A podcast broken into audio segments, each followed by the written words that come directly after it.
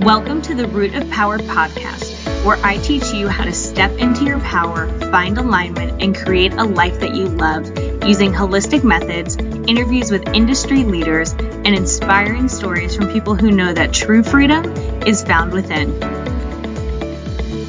I'm your host and health and wellness bestie, Amanda Chils, and I'm so proud of you for choosing to step into the root of your power.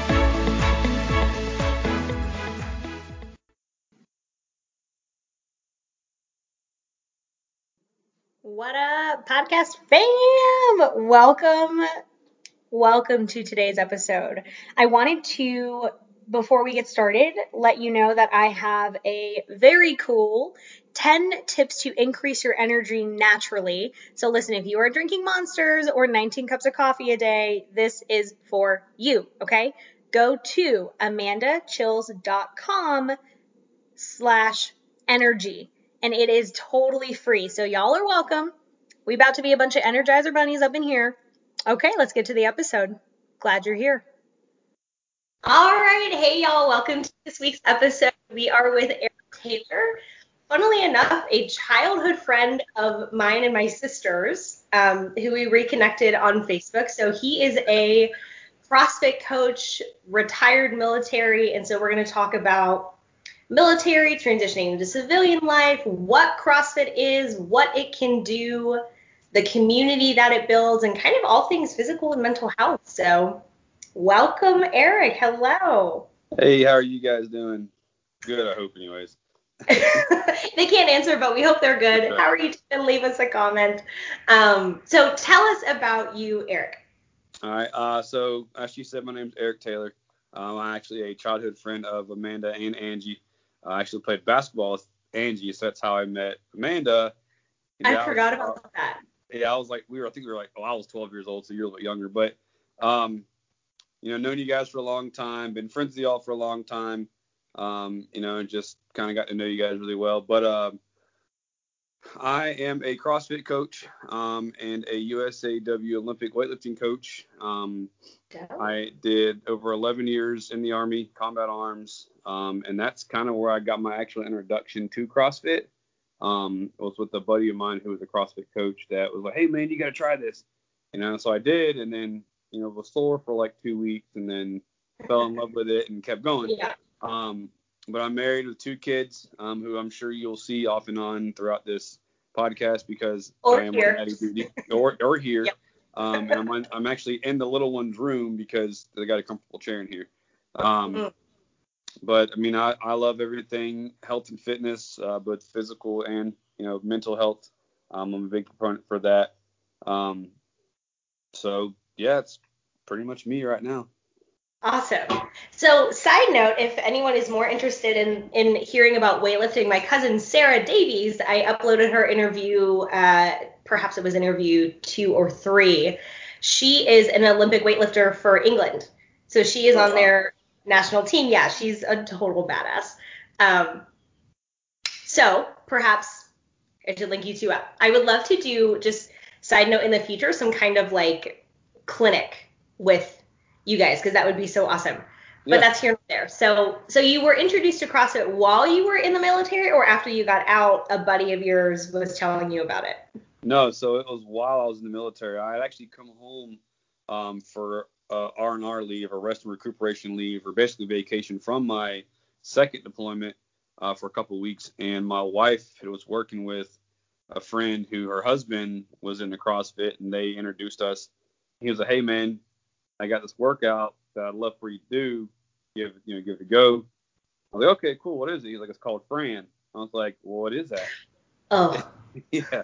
My first CrossFit workout ever was Fran. It was horrible. Um, Can you explain what Fran is for people who don't know? Yeah, so Fran is a it's awful. it's a benchmark. It is awful. It's a benchmark workout. Uh, 21, 15, 9 is the rep structure of thrusters and pull-ups, which can be combined are absolutely horrible. But it's you know it falls under CrossFit's methodology of a lot of push-pull type mm-hmm. workouts, um, and it it really is all about there's no pacing to it. It's three, two, one, go, and it's pedal to the metal, and you go as hard as you can for as long as you can. Whether Yep. that's you know you got your elite level athletes doing it um, in just over a minute, and then you've got you know your normal folks doing it, and I don't know a good score would be like probably five to seven, but of course there's scaling options for you to be able to do it like that. So it all depends on you. But it's Yeah. horrible. It's fun, but it's horrible while you're doing And it. also Anyway. terrible. Absolutely. You'll be sore for like days. Like, well, I only did 45 reps, but you're going to be sore forever. Uh-huh. Um, so, but, so I did the workout and it took me, I don't know, like 12 minutes to do, you know, and of course, being a, the knucklehead that I was, not knowing this, you know, how to scale, I did it the RX option, which is 95 pounds for the thrusters. And then, you know, the pull ups, pull ups, you do the best as you can. I mean, I was a lot lighter back then. So Uh-huh. pull ups were, were the way to go.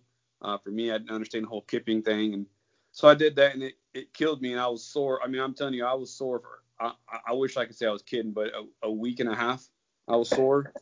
You know, but prior to that, Yeah. all I'd ever done was just, you know, in the army at the time, it was running push-ups and sit-ups because that's what you trained for because that's what the PT Right. test was.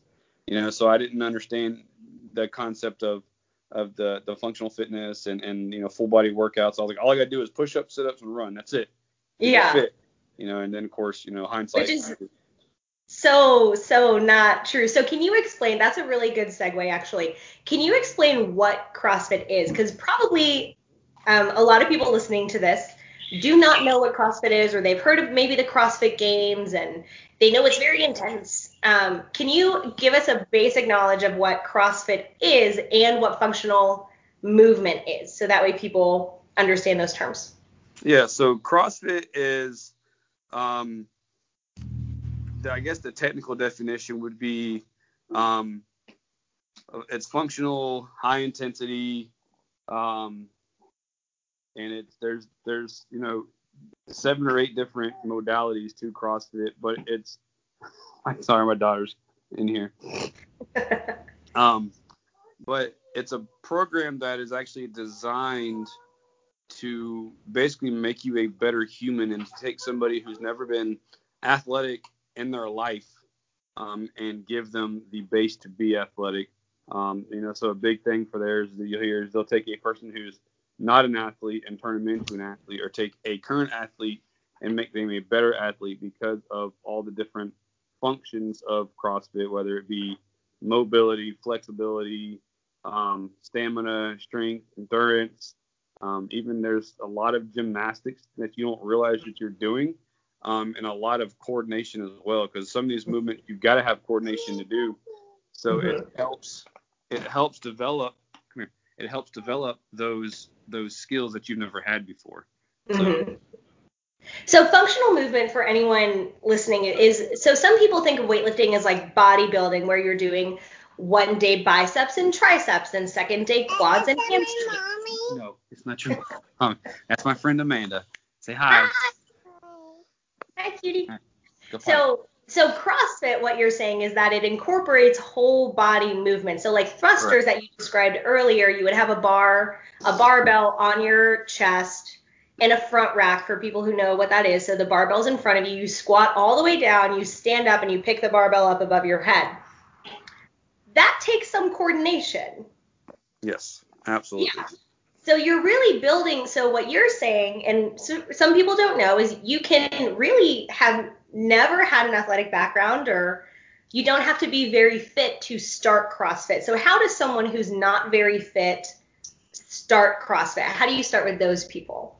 So when I get a brand new athlete um, in my gym, girls stop.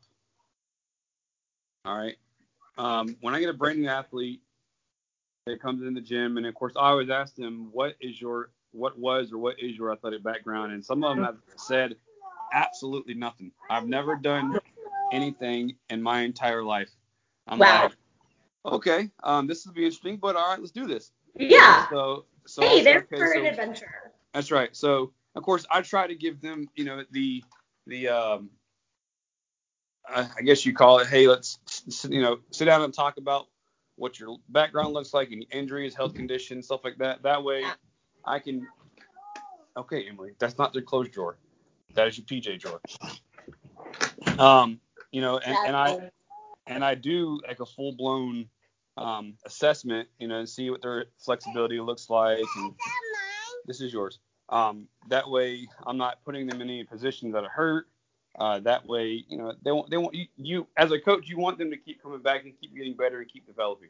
Right. You know, so, but we have an introductory workout. It is kind of it's the the rep structure is very similar to Fran. It's 21, 15, 9, but it's um, box jumps, kettlebell swings, and wall balls. Um, So a course- box jump is where you would jump on a box, Correct. um, and a wall ball is you're throwing a like weighted ball up a wall and then catching it again. Okay. Right. You know, and so you've got, of course, you've got, uh, you know, different heights. Like males are supposed to throw a 20 pound ball, you know, up to a 10 foot target. Ladies is 14 up to a 9 foot target, but that's prescribed. But of course, like I said, with scaling options, you know, you Yeah. scale. So like I'll have somebody brand new do like a 10 pound wall ball, um, a 20 pound kettlebell, and rather than having them jump on the box, I'll have them step up on the box, and I'll flip Yeah. it to the lowest side, you know, and then okay, if 20 or if 20 is too much, then okay, then we have jerk boxes that we use for Olympic weightlifting that I'll bring over and stack them and say, okay, we'll try this 18 or try this 15 or or take plates and you can stack plates on top of each other and step upon plates or or So whatever. everything for so everything for CrossFit is scalable. Yes, for Okay. every every our Emily stop for every prescribed weightlifting or for, for every prescribed movement, there's scaled options for for it as well. So you know, Okay. that's as as a coach, that's your job to know what those are, so that way you can that that client or that athlete or the or, I mean I call them athletes because that's what they are. Um, Sure. I call them you know if an athlete you want them to be able to complete the workout just like everybody else you know, just with scaled movements because you want, Yeah. you know, you're gonna have to work up. Because even me doing this for, I mean, I've been doing this since 2014. Well, actually, 2000 and, well, yeah, 2014. Um, girls, stop. That's enough. All right. Um, but I, I, um, I've been doing 2014, and there's still stuff I can't do. You know, but that's just Yeah. a matter of, of, you know, consistency and working at it and stuff like that. Um, but yeah, so I try to scale every scale stuff for people because I still want them to get a uh, especially at 20 and 15 9 that's that is more of a um cardio workout than anything it's Mhm. intense cardio you know so i still want them to, to, to be able to get that feel but still feel like you know they it's it, to them they they've accomplished something Yeah. you know so that's that's kind of the whole point of the scaling thing is to still get the the workout but to do it at their level and then Yeah. hey look you know 'cause someone say man i would really like to be like that person i'm like well you do know that person's been doing this for three or four years Yeah. come in four or five days a week and has worked on everything i've told them to work on and has done the nutrition part and all this other stuff so if you follow these these these footsteps or these you know these paths you can be there too Yeah. so So it really gives people like a goal and a framework to work towards without being um I think sometimes workouts like uh like Beachbody, right, is is so specific. And not always realistic for people because they have to change their whole life. But CrossFit can really fit into someone's framework. So like someone like me, I go maybe once or twice a week. And I struggle, but I would struggle if I went four days a week, like because it progressively gets harder. But one or two days a week is fine for me, and there's some people that go every day, and that's fine for them. So what uh, what do you like about CrossFit? Like I know CrossFit really it, there seems to be a lot of ex-military in CrossFit. Why do you think that is, and why do you like it? I so the reason why I think there is so much ex-military in CrossFit is it's very much a community, and you hear a lot of terms with the the military community. Girlfriend, the the military community, you know, i- is very tight knit. Well, so is the CrossFit community, and that's what I love about it. Is it doesn't matter if you're a a elite level athlete or if you're Joe Schmo up the street who just heard about CrossFit because of a TV commercial or something like that. Um, you know, it you're automatically brought into the community. Hey babe, here you go. Here's some. Um, my wife just got home. Say, hey babe. Oh, hi, wife. Hey, babe. Hi. Um, but uh, but you're automatically wel- welcome into the community because we're all there for a similar person, and that's to become a better human being. You know, um, some Ooh. people some people are are trying to get to the competitive level, and some of Mhm. them want to come in. Just honestly, I have people that come into my classes and will sit there and chit chat with somebody else. And I'm like, hey, psst, come here for a second, so I can get this workout explained to you, and then while you're warming up, you can talk to this person. You know, so a lot of them Yeah. are there for the community aspect because they all know that it's a passion of theirs. Because Mhm. essentially, it turns into a passion. You know, Yeah. and just like I was very passionate about the army, you know, so it's it's very it's a lot more involved than people realize, I guess. You know, Yeah. it's not like when you go to Crunch. There's nothing wrong with some of these Globo gyms. but When you go to Crunch or Just Move or whatever, you go in there, you do your plan thing, I guess, and then you go home. You know, like you don't stop and say, Yeah. "Hey, Chris, how you doing? Hey, buddy, hey," you know, and like everybody Yeah. knows everybody, and you get to the point where like you get to know their kids, and then you're going on a Friday night for a social or, or whatever because you you all become just so so much so close knit as like as family. So it's called we call it a CrossFit family. But essentially Yeah. that's what it is. So you, so I know the military is huge on community, and then CrossFit is huge on community. Um, and so CrossFit actually has a number of hero WODs, right? Workout of the day for anyone who doesn't know what that is, who are from uh, soldiers killed in action, right? Yes. Yep. Okay. So can you explain? Let's just go with the most brutal, right? Can you explain Murph? that you guys do every Memorial Day, and it is. I have done it once, and I think it took me two hours, and I wanted to, I wanted to jump off a bridge. It was horrible. But can you explain? So just go with the worst one, right? This is. It's built around. Um, can you explain who? I, Sergeant Murphy. I'm sorry, I don't remember who he is. I know it's called Murph. Can you explain that one? And then we'll move on to your time in the military. Yeah. So Lu- it so the workout is called Murph. It's uh it's one mile run uh, with a 20 pound weight vest, and then it's 100 pull ups, 200 push ups, and 300 air squats, followed by a another one mile run. And this whole time, the RX version or the prescribed version is with a vest the entire time. Right. Wow. Um, and there's different ways you can do it. You can partition it and break it up into sets. Like I usually do um, 20 rounds of Cindy, which is another benchmark workout, and, and 5, 10, 15, 5 pull-ups, 10 push-ups, 15 squats, and then I'll go, you know, then so you know you can partition it however you want to, but some people go one mile, 100, 200, 300, one mile. And I mean, I've done that one time and it about killed me. Um, not literally, but just inside my soul. Right. So, but it's Lieutenant uh, Murphy, who he was a Navy SEAL, um, who actually died while saving a group of of his, you know, uh, SEAL team guys. You know, he he he sacrificed his life so he could get the others to safety.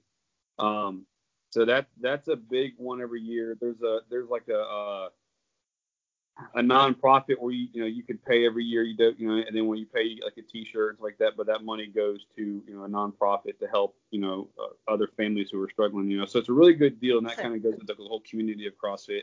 Yeah. Um, but the workout is absolutely brutal, but it's for a purpose. Like every year, I've done it a different way. Like one year I did it with no vest. You know, I Yeah. did the one mile and the 100, 200, 300 and one mile. And then one year I was like, you know what? I'm gonna do it the way it's supposed to be done in a weight vest. You know, and there's an emotional aspect to that because Yeah. you realize, I mean, especially with me being former Army and combat arms like that, you know, you wear a vest that weighs way more than 20 pounds with all the stuff attached to it for hours on end. You know, so like, if I, you know, if if they can go through through what they went through, you know, for hours on end trying to get to safety and you know and complete their mission, then I can suck it up for an hour, hour and ten, whatever it took me to do it. Yeah. I don't- it was like an hour and seven minutes that time or something like that. Um, you know, but like there was a point where I literally broke down in tears. You know, because it's just so hard, and you have to tell yourself that you know they had to do this for hours. Suck Yeah. it up, get through it. You know, don't hurt yourself obviously in the process, but get through it and keep going. So it kind of became an emotional thing. And I had a buddy of mine who was there with me that I deployed with in 2007 and 8. You know, and when we both lost somebody, he was there right next to me doing every single rep. You know, so that helped. You know, so when I was That's struggling, powerful. absolutely. You know, uh, and like when I was struggling, he would give me the push and the nudge. Hey man, let's keep going. You got this. And then the same thing with him. I do the same to him. You know, so Yeah. it ended up becoming, you know, going back to teamwork. It ended up becoming a team thing, but we were both doing the mm-hmm. movements individually. Yeah. So the one time I did Murph, I was dead last. That's okay. Dead last. I mean, that's fine. I'm I'm not a runner. So anyone who knows me in real life like very much understands I am not a runner. So dead last, but everybody cheered you on. So the community is so real. Even if you're last like me, in every running WOD in life, always last. That's fine. They still cheer me on. That's right. Well, they even say people people who finish last get the loudest cheers. Yeah, You which is so and encouraging because I'm horrible. All it takes is a little bit of work. Right? Yeah, sometimes I think about being a runner, but like never enough to actually run. So so you were military, you joined um you were young when you joined. Why I- the army? Why the military? So I joined in September 2006. So I graduated high school in May, did college for Mm. about three weeks, and decided, you know what, this ain't for me. And then I Yeah. actually, so funny little story. My my reason for joining the army actually was a knee jerk reaction to a failed relationship, but it turned out to be the best decision I'd ever made. So So you like you were like my heart's so broken I'm going to get it broken every day in the military.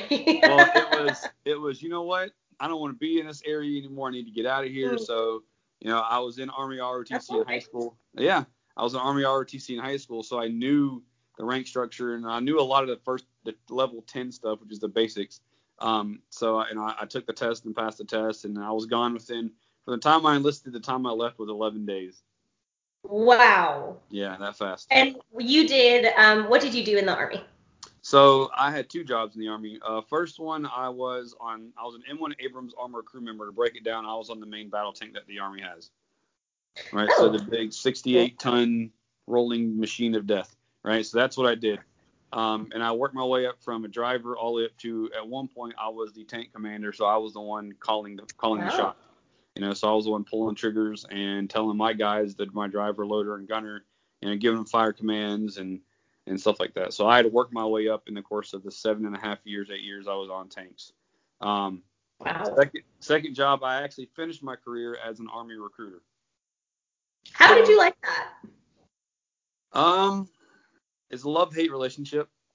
Um, I I love the interaction with people. Mhm. Um, and and because you know, as an army recruiter, most you know high schoolers have some sort of interaction with the army recruiter because Mhm. it's their job to be in the schools because you know you, you want to recruit young. That way you have time to bring them up and then they can retire at you know 38 years old or 37 Yeah. years old doing it at 17. Um, you know, so that's why we're there so much, but we're also there to develop that relationship. So I spent most of my time in high schools because I, you know, I I'd gotten so deep into the schools, like I was actually involved with coaching volleyball and basketball, um, and I actually went in and helped the weightlifting team out, and you know, did all that stuff. You know, but through that, I, I developed the relationships. But I was in in the community a lot as well. You know, I was going to a lot of the local gyms and working out. I drop in here and drop in at this CrossFit gym, drop in at this CrossFit gym and work out. And, you know, so, but so I enjoyed that aspect of it. Now, sitting behind a desk doing paperwork, not my favorite part. Making phone calls, not my favorite part. Yeah. Um, but it all had its purpose. You know, so when you look at the grand scheme, the big picture, you're like, okay, you're trying to find men and women who want to support and defend the Constitution of the United States of America against all enemies, foreign and domestic, regardless of what job they pick. You know, so you're you're really just providing the country with continuous safety. You know, so that part I loved, but there was a lot of a lot of long days, long nights, um, a lot of um, I don't know. I, I guess the best way to put it is just stress. You know, because you you Yeah. have to, you have to meet numbers and stuff like that. So you're constantly like, oh my gosh, I don't have my appointments for this week. What am I going to do? You know, Yeah. so you, you you spend all day and all night reaching out to people to try to get them to answer their phones or text messages or Facebook messages or whatever the case is, because you've got to get that. Like, I just need one appointment. I need just one. Mhm. You know, and so you fight, but then you realize that you're just wearing yourself thin. You know, and so then you get aggravated. But I mean, I really truly enjoyed it. Um, it was just it was just hard on me at the time, especially because I had you know my first kid came into the the picture, and so you want to try Sure. to split up that that you know mission accomplishment, but of course you still want to be a father and a husband, and so I still wanted to train, and you know so it was just so much that it's like okay, well, all right, I can do this. I just got to figure out the um the scheduling and how to do it and, and work Yeah. effort and stuff like that. So So you realize that like that schedule and those deadlines can burn you out and instead of getting burned out you recognize like hey this is what burnout looks like this is what I need to do to make sure I don't get burned out and this is how I need to create balance in my life. Exactly. Dope, dude. So something that I imagine is extra stressful um what I have seen for military is that it tends to attract kids from more from less privileged backgrounds, um, typically more like uh, like kids with a lot of privilege are not usually the kids joining the military. So how do you deal with because as a recruiter, like not only are you helping recruit them, but you're building relationships and you right. you know you want to make sure these kids are safe and they're healthy and they're like how was that? And did you have the same experience? Like were the majority or a lot of your kids from homes that were not always healthy or from less privileged backgrounds? Like how do you manage that as an adult support but not necessarily like you only have so much influence in their life so how did you um how did you balance that? So i actually or I am i incorrect? Like that, that? could also be wrong. Or is that like incorrect? No no no you're you're not you're not wrong. And and i'll tell you that there's different ways to approach each person. But that boils back to building that relationship. So the number one thing I was told coming into recruiters or being a recruiter from a very seasoned recruiter was, look, man, I know they're going to hit you about numbers, numbers, numbers, numbers. But the most important thing to do is to build that relationship. Relationship is the foundation. If you can get them to trust you and not be afraid of you, intimidated by you, then they're more likely to come back to you when they do decide that okay, you know what, maybe I should give the army a try or whatever. Yeah. You know, so so when I approached kids, I had pretty much I knew kind of a little bit about them, their background, um, and I had kids that joined. I mean, I had a former retired Major League Baseball player's son join the army. Yeah.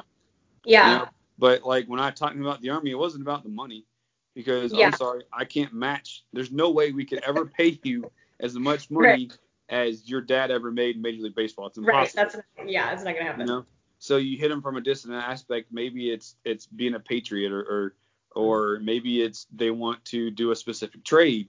You know, so you hit them in that route. So you kind of got to figure out what's driving them in life. Yeah. So it's a lot of psychology. Oh, absolutely, tons yeah. of it. You know, there's like anytime you hit an obstacle, you have to figure out how to overcome that obstacle. And mm-hmm. so there's a way, and there's a thing in the, the recruiting is called a feel, felt, found. I understand how you feel. Many have felt that way, but here's what I found. Oh, I like. I'm sorry. Can you repeat that? Because that's brilliant. It's called feel, felt, found. So I understand yeah. somebody hits you with, well, you know, I don't want to leave my mom and dad because they're old or whatever the case yeah. is. You go, okay, I understand how you feel. You know, that is a tough place to be. Um, and you know, many have felt that way. You know, I've known people who have been in your shoes that have still joined the army. You know, what I've found is is that you can actually take care of your parents better by if you do this because of the health care. Wow. Okay, that is brilliant. So anyone who's listening, please like write that down. Feel, felt, found. Um, so I use that with my counseling practice a lot, and that really resonates because it makes people feel less alone, and it gives them one opportunity to solve their problems. So so I think you're totally right. A lot of people what I have found is a lot of people don't know how to problem solve. All they see is one way because that's all they've known. Mm-hmm.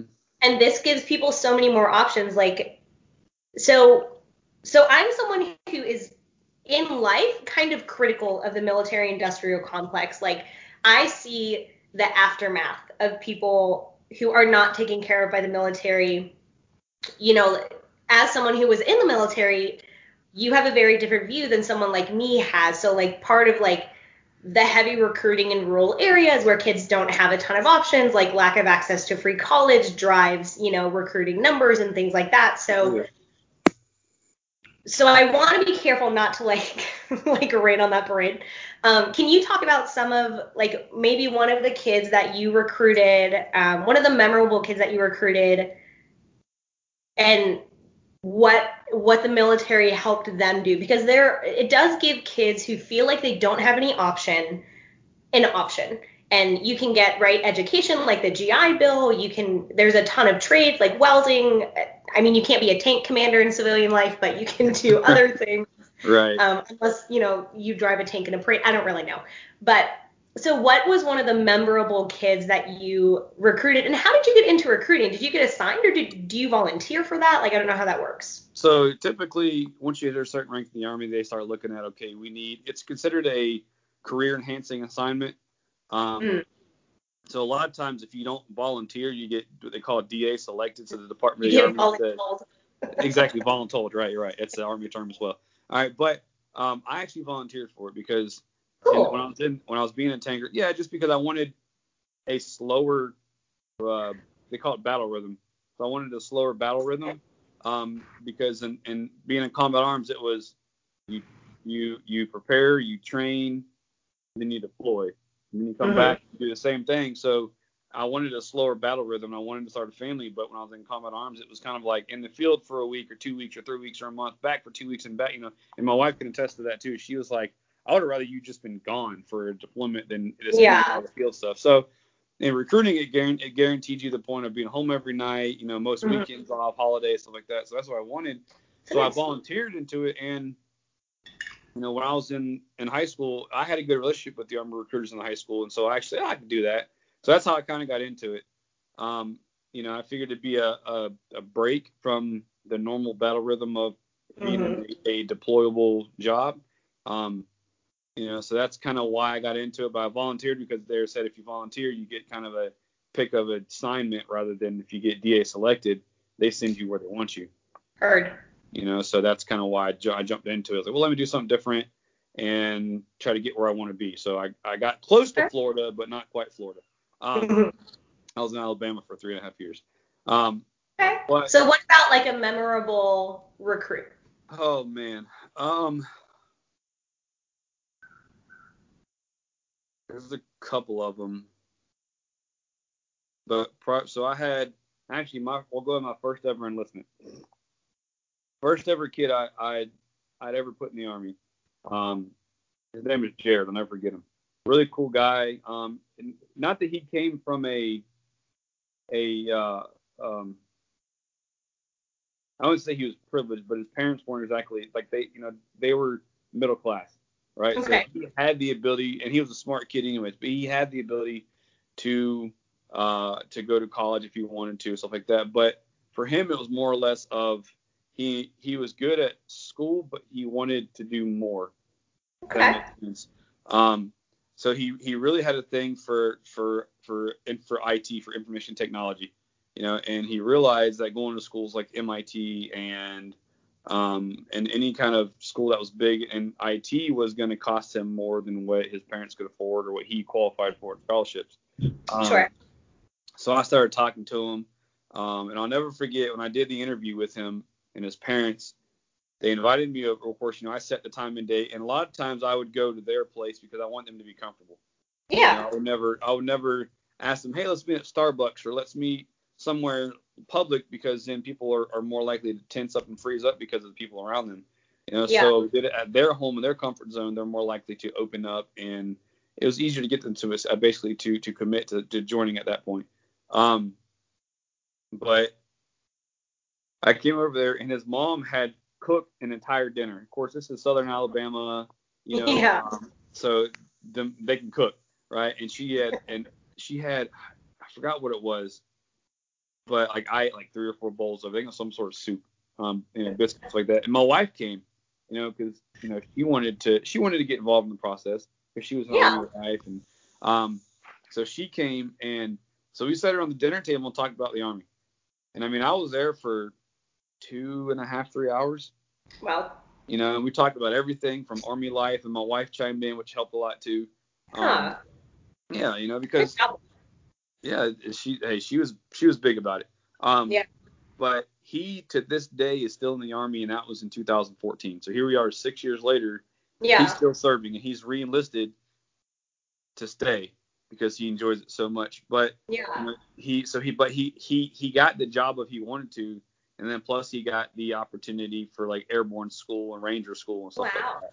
So he got to be not only an IT guy, but he also got to be a very tactical, very elite. Yeah. Right, right. So now he works with the you know with the with the Ranger units and the airborne units and stuff like that, keeping their you know their information technology up, like their you know their GPS systems and their their networks and satellites and uh-huh. and all that stuff.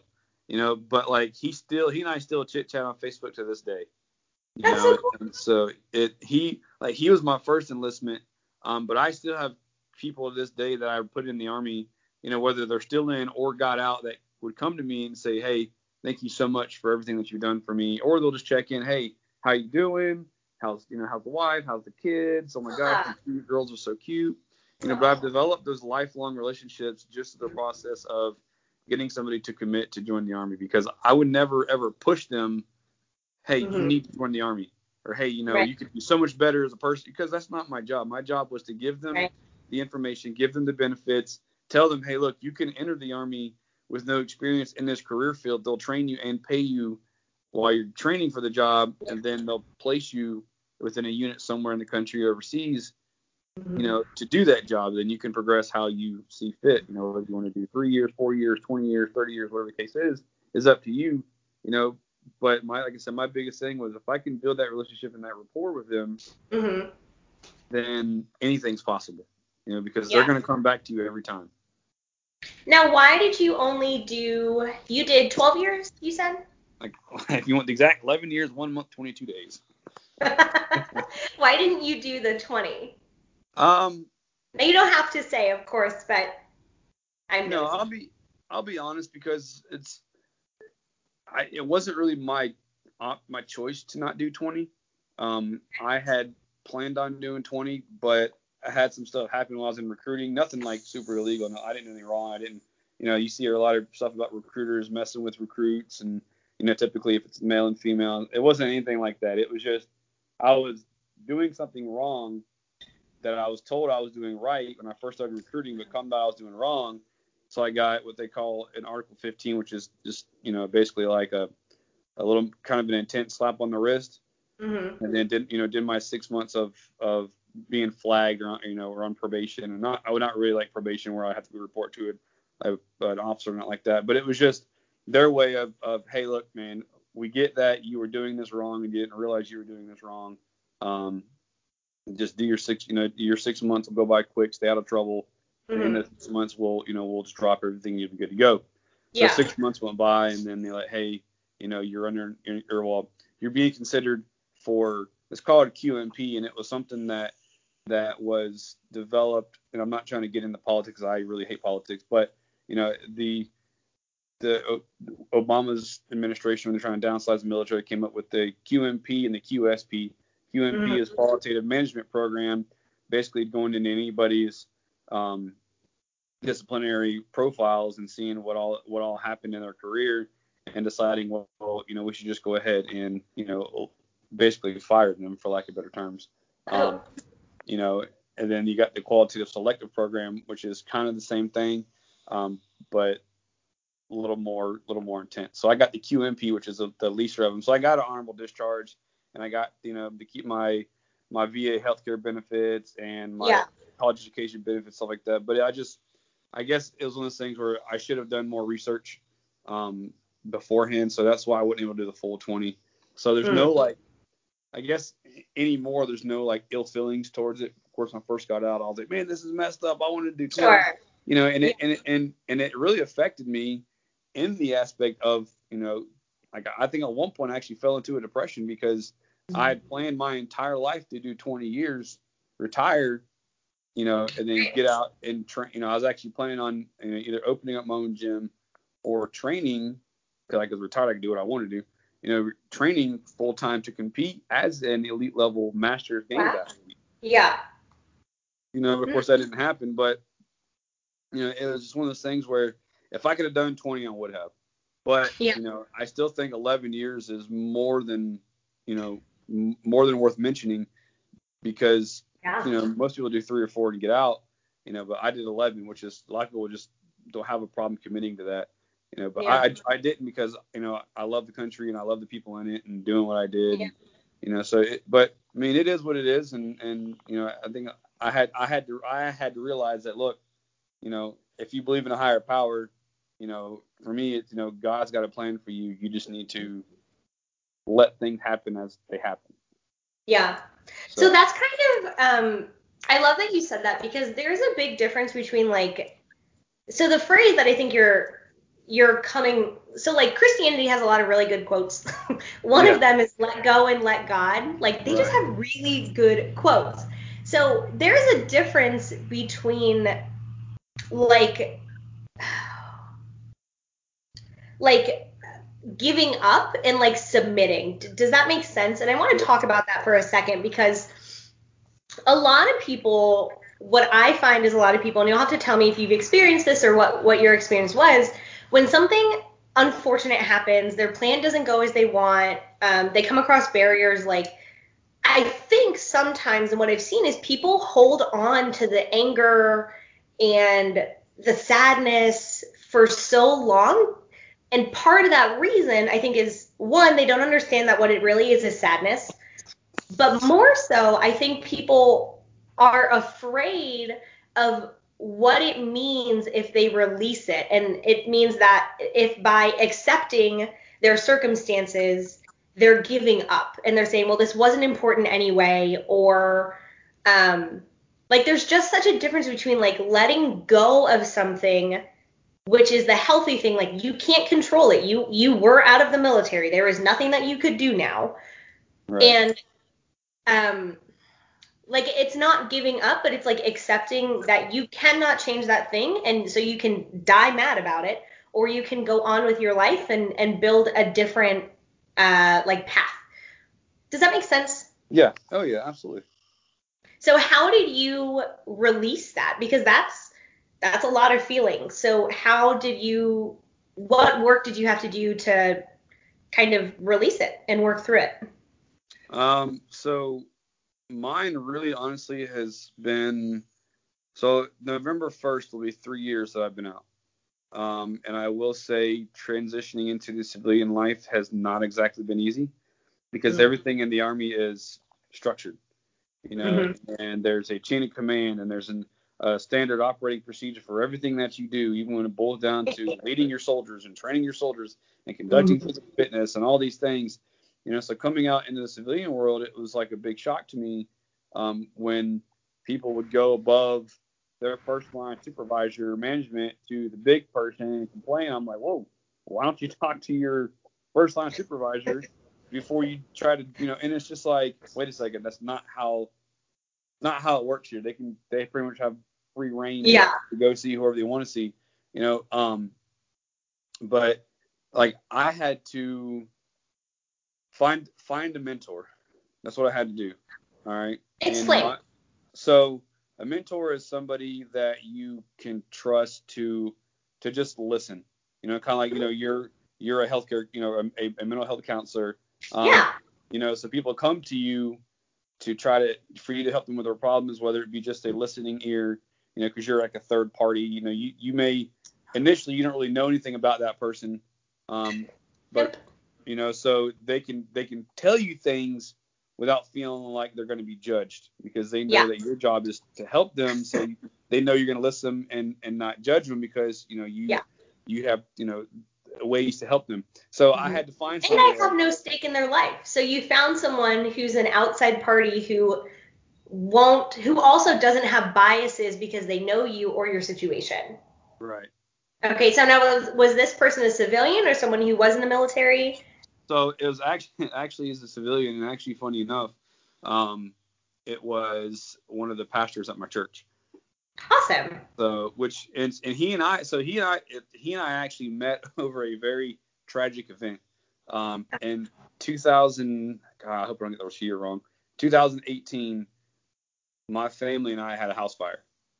Oh.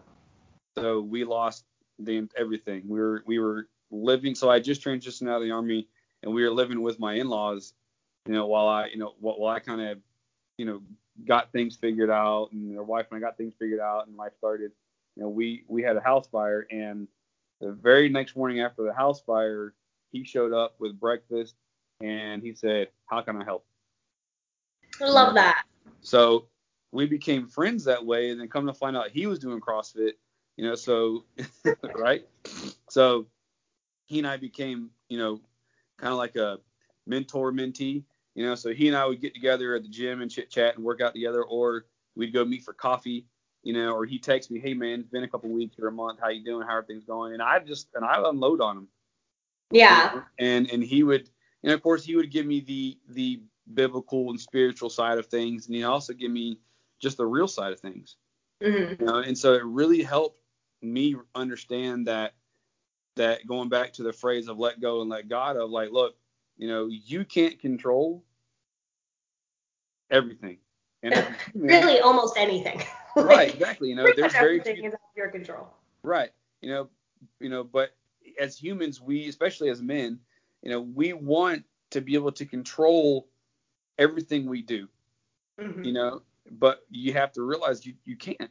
It is physically impossible to control anything because you don't, you know, you don't control, you know, the temperature outside or, you know, um, what goes on at, at work, you know, if something happens or like in life, you know, your car breaks down, doesn't, you could, you could literally have the best maintenance plan in the mm-hmm. world and your car might still break down and there's nothing that you can do to prevent it.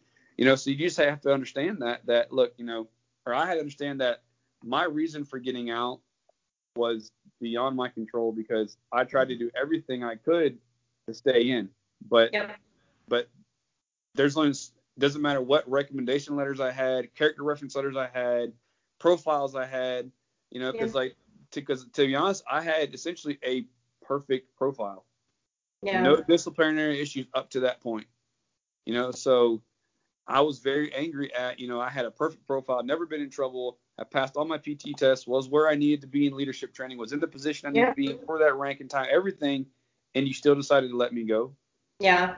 You know, so and I sometimes had... that's that's such a valuable lesson. Like you can do everything right, you can do everything perfectly and still lose. Yeah, absolutely. And that's just unfortunately that's life sometimes. It is. It very it very much is, and and I'm still learning that now as a 32 year old father and husband. You know, yep. Some sometimes you just you can't control this. Okay, okay, kind of going back to yep. the feel felt found. Okay, how do I get through this? Mm-hmm. What do I need to do to overcome this obstacle? You know? I love that problem solving. Yeah, you know, but yeah, exactly, going to problem solving. You know, so but having a mentor really really helped because he was mm-hmm. able to to almost like help help me control my emotions and and and guide me through life. Yeah, so he helped you work through your emotions because yeah. we can't control those either. We just feel no. how we feel. But we can control how we respond to them. Right. You know. So he, but he's, you know, he's been absolutely instrumental in in who I am right now. I love that. Yeah. Just you know, he's like an orchestra, say orchestrator, but you know, like when I have a problem, I go to him because you know, hey, look, rather than me complaining to my wife about what's going on and how I feel and you know making her stress out about it, I'm gonna go to somebody else who yeah. may be able to, you know, he, I mean, and sometimes all I can say is, hey, man, you know, you just, you just got to breathe, or, or, you know, yeah. we'll figure, we'll figure something else together, or, you know, and sometimes he can't help me with things, but it gives me the ability to just get it off my chest so I can go, oh, all right, yeah, you know, clear my head. Yeah. Something I often say when clients come to see me, um, the way that my brain works is very visual. So something I often say is like they seem very heavy. And so when we have things literally like that phrase is so indicative of how our language links the body and the mind. Like you don't say you have something on your mind, you say you have something on your chest. Well, if you have something on your chest, it's heavy, right? Mm-hmm. So through what I see in the process is people look and feel lighter. Not Yeah. only because they're getting things off their chest, but because they're putting things down that they had no control over anyway and they never needed to carry. So Yes, that is beautiful. But one thing I'm hearing as like a theme for you was what really helped you transition because someone who is active duty military and has never done deployments versus someone who is active duty and has done deployments, I would imagine the transition to civilian life is very different. Yep. Because deployment is a listen, anybody knows it's a whole different ball game. um, so it sounds like one of the most healing aspects for you has been community. And Yeah. when I talk to veterans, that's something that they miss so much is the brotherhood, you know, sisterhood, brotherhood, the family, like nothing bonds people closer than shared trauma, and like Oh, yeah. deployments inherently are traumatic. Um, so how we have a few minutes, so if you could walk through like we know community was very important. What else helped you transition into civilian life and like kind of like you're you're doing things, you know, you're like the CrossFit coach and the Olympic weightlifting coach, like you're obviously doing well. So what else helped you? Like having someone to talk to, it sounds like uh like your spirituality helped you. What else helped? Um, to be honest with you, my family. Um, I have eight. I have a. Your wife listens. no, they're in they're in the living room. Um, so my family has been has been absolutely huge as well. Um, I had originally was looking at not coming back to Florida when I got out, just because of, of a potential job offer. But um, I'm kind of glad I didn't get the job and I came back here, um, because my family has been, I mean, like I've, I don't, they've been huge. I mean, huge. is- I shouldn't even.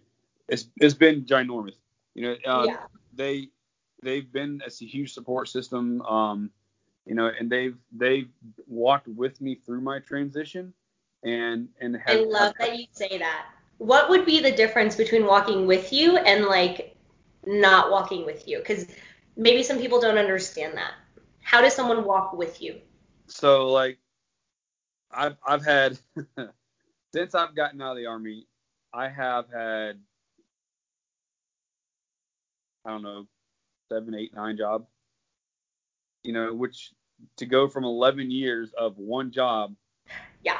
to you know what you would plan to do for 20 years to mm-hmm. eight, nine, ten jobs in a three-year span. You know, Yeah. employers don't particularly like that.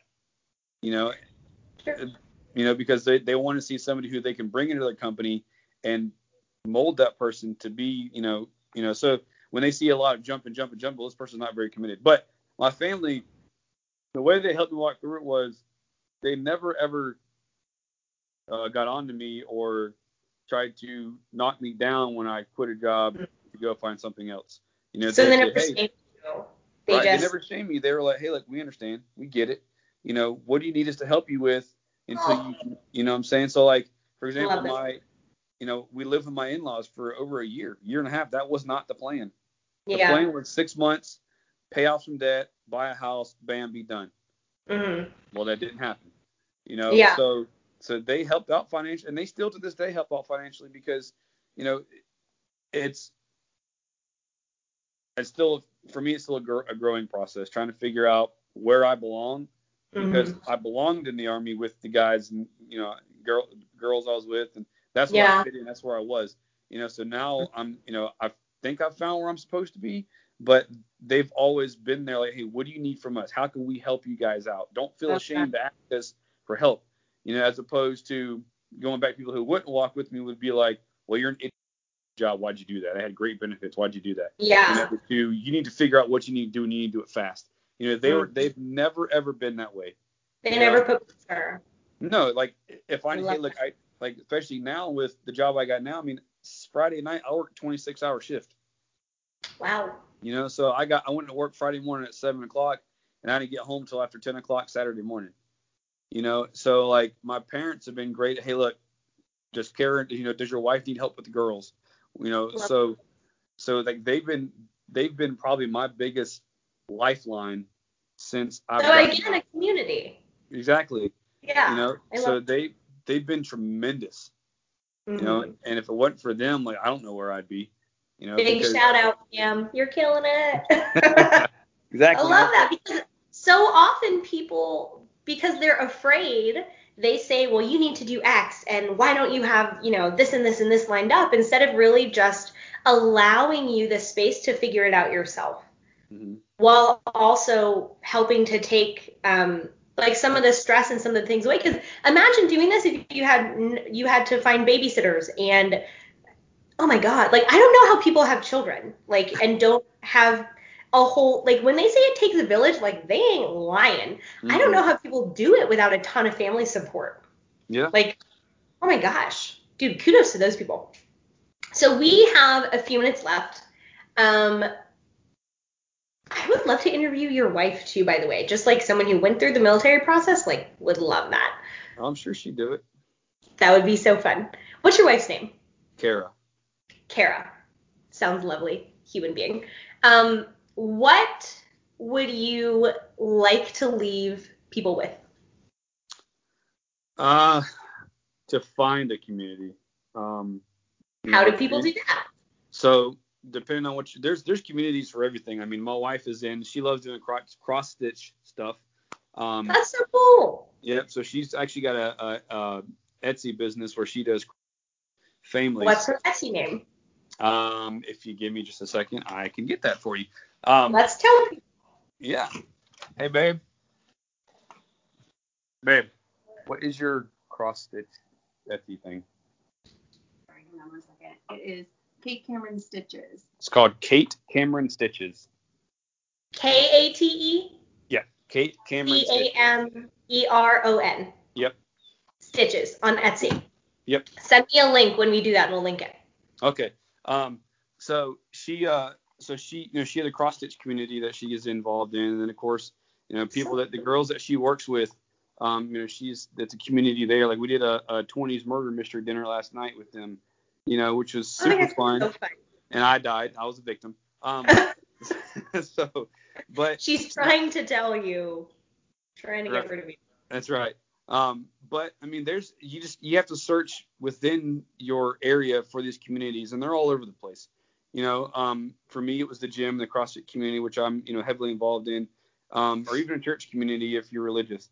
You know, find something like that, something to put yourself in that people that are in the same stage of life as you, you know, to, to be able to to mold with and, and become friends with, and then do play dates or whatever the case may be. Um, but to get involved and and and don't be afraid to to find friends to lean on and your family to lean on. And and I, and not everybody has that support system so find one. You know i mean and and the biggest thing is if you don't have that don't be afraid to go see somebody individually and i'll be the first to tell you my after my second deployment i went and saw a counselor for seven months How was it for you? it was relieving. You know, like it gave me the ability to get everything that was off my chest because come to find out I was dealing with a, a case of survivor's guilt, um, you know, and all those things from my first deployment that I had never worked out. You know, so it was starting to affect who I was as a human being and a father and a husband and and a, and a soldier and just a person.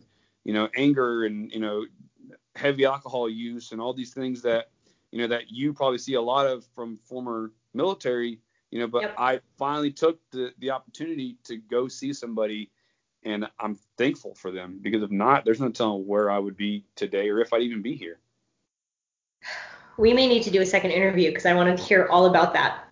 oh i'd be willing to do that I would love to do that. I think the more veterans that speak out, the better. Because I, I do have some vets that will come see me, but they're they also tend to be very closed off about things that happen while in combat, which is understandable. Nobody owes me their story. You don't know anybody your story, but working through those things can be really helpful.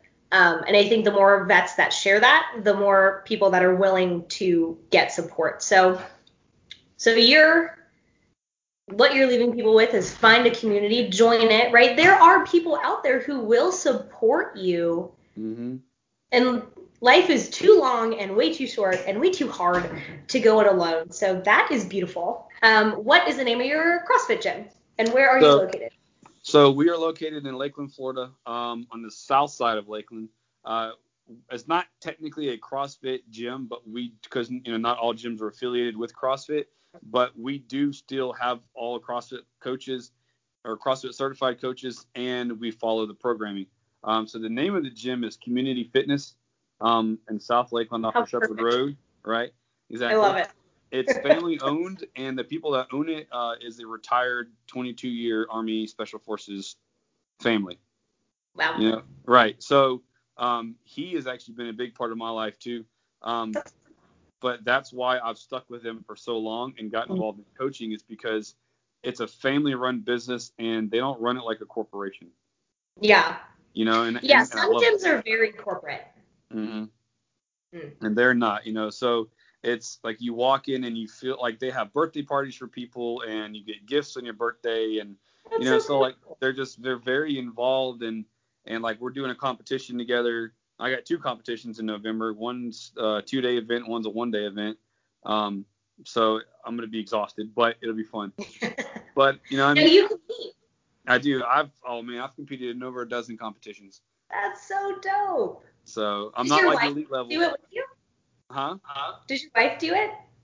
Not currently. No. She has done it before. She's done CrossFit uh twice since we've been together. Not twice total, but she went for several months in 2014 and then right and then stopped and then went back again in 2016 and then stopped and you know that having the second the second kid you know we're Mm. just trying to still figure out life and stuff like that so um, she does plan on getting back into it but she's on her own health journey as well um, she lost 20 21 pounds um, on her last fat Wow. fat fat weight or fat cut and then I've lost a total of 29 pounds um, Yeah, look at you guys. yeah. So, um, so you know we're, but she she had done it and she's and she's a beast of her own. Like she's super strong. Um, yeah. So it's it's fun to watch her lift. But um, but yeah. So I mean it's it's been, oh man, it's I'm thankful I'm thankful that I go to a gym and and and work Mhm. out and train and coach people well because you know, everybody has to have somebody. You know, so that's just Agreed. that's just how it how it works out, I guess. All right, dude. Well, send me your stuff. We will link everything. Okay. Um, thank you so much. This was Yeah. yeah, and I look forward to, to you know doing another one, whatever the topic may be. Yes, If you want to get into the whole like you know going to counseling and stuff, I'll be more than willing to share my story. So, You are beautiful. all right, so are you. Hmm. So I'm gonna stop recording and then uh, we shall discuss. Mm, stop recording.